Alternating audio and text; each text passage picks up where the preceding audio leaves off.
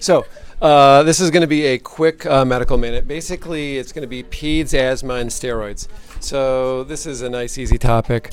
Um, so, first, a little bit of background steroids for most any indication, there's not usually data that says one dosage or frequency is better than the other. So the idea of giving someone like once a day dosing or twice a day dosing, for most all indications, there's no good study that shows that one dosing regimen is better than the other.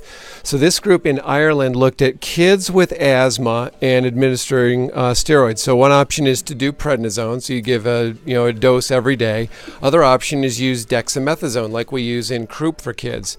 So they wanted to compare those two medica- medications. So it's a randomized trial. That's good. The downside is it's open label, so people knew what they were getting. So some people say, well, the new one might work better for me, so there might be some bias in that. So it's not a perfect study, but it's still probably pretty reasonable.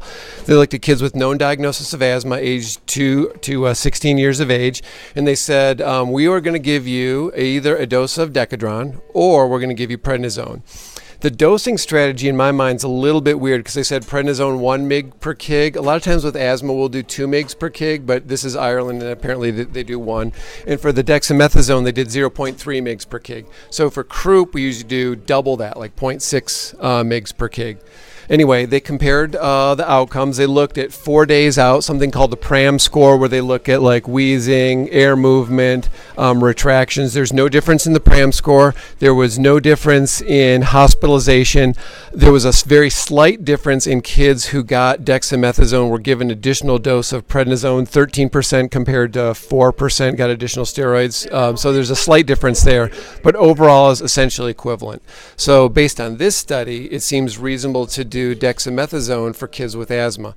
So you're saying, well, what's the advantage? Well, one, um, prednisone the nurses know this better than the doctors. It tastes like diesel fuel, and a lot of the kids will vomit it right up after you give it to them. So they were using dexamethasone, just the tablets, and those tablets can dissolve in water or applesauce or yogurt or whatever you have on hand in the back uh, cabinet. So it's probably easier and lower incidence of vomiting that was proven. And if you only have to give the drug one time, it's a one time dose in the ER. They don't have to go home with a prescription. They don't have to go get it filled. They don't have to like say, I couldn't get a ride to the pharmacy. My paycheck's not till next week. So all that sort of taken out of the equation. So in my mind, it's probably going to be a superior treatment just to do a one time dose of uh, dexamethasone. So this will this was in May 2016 Annals of Emergency Medicine. This will change my practice. And so you might see some other docs doing this as well.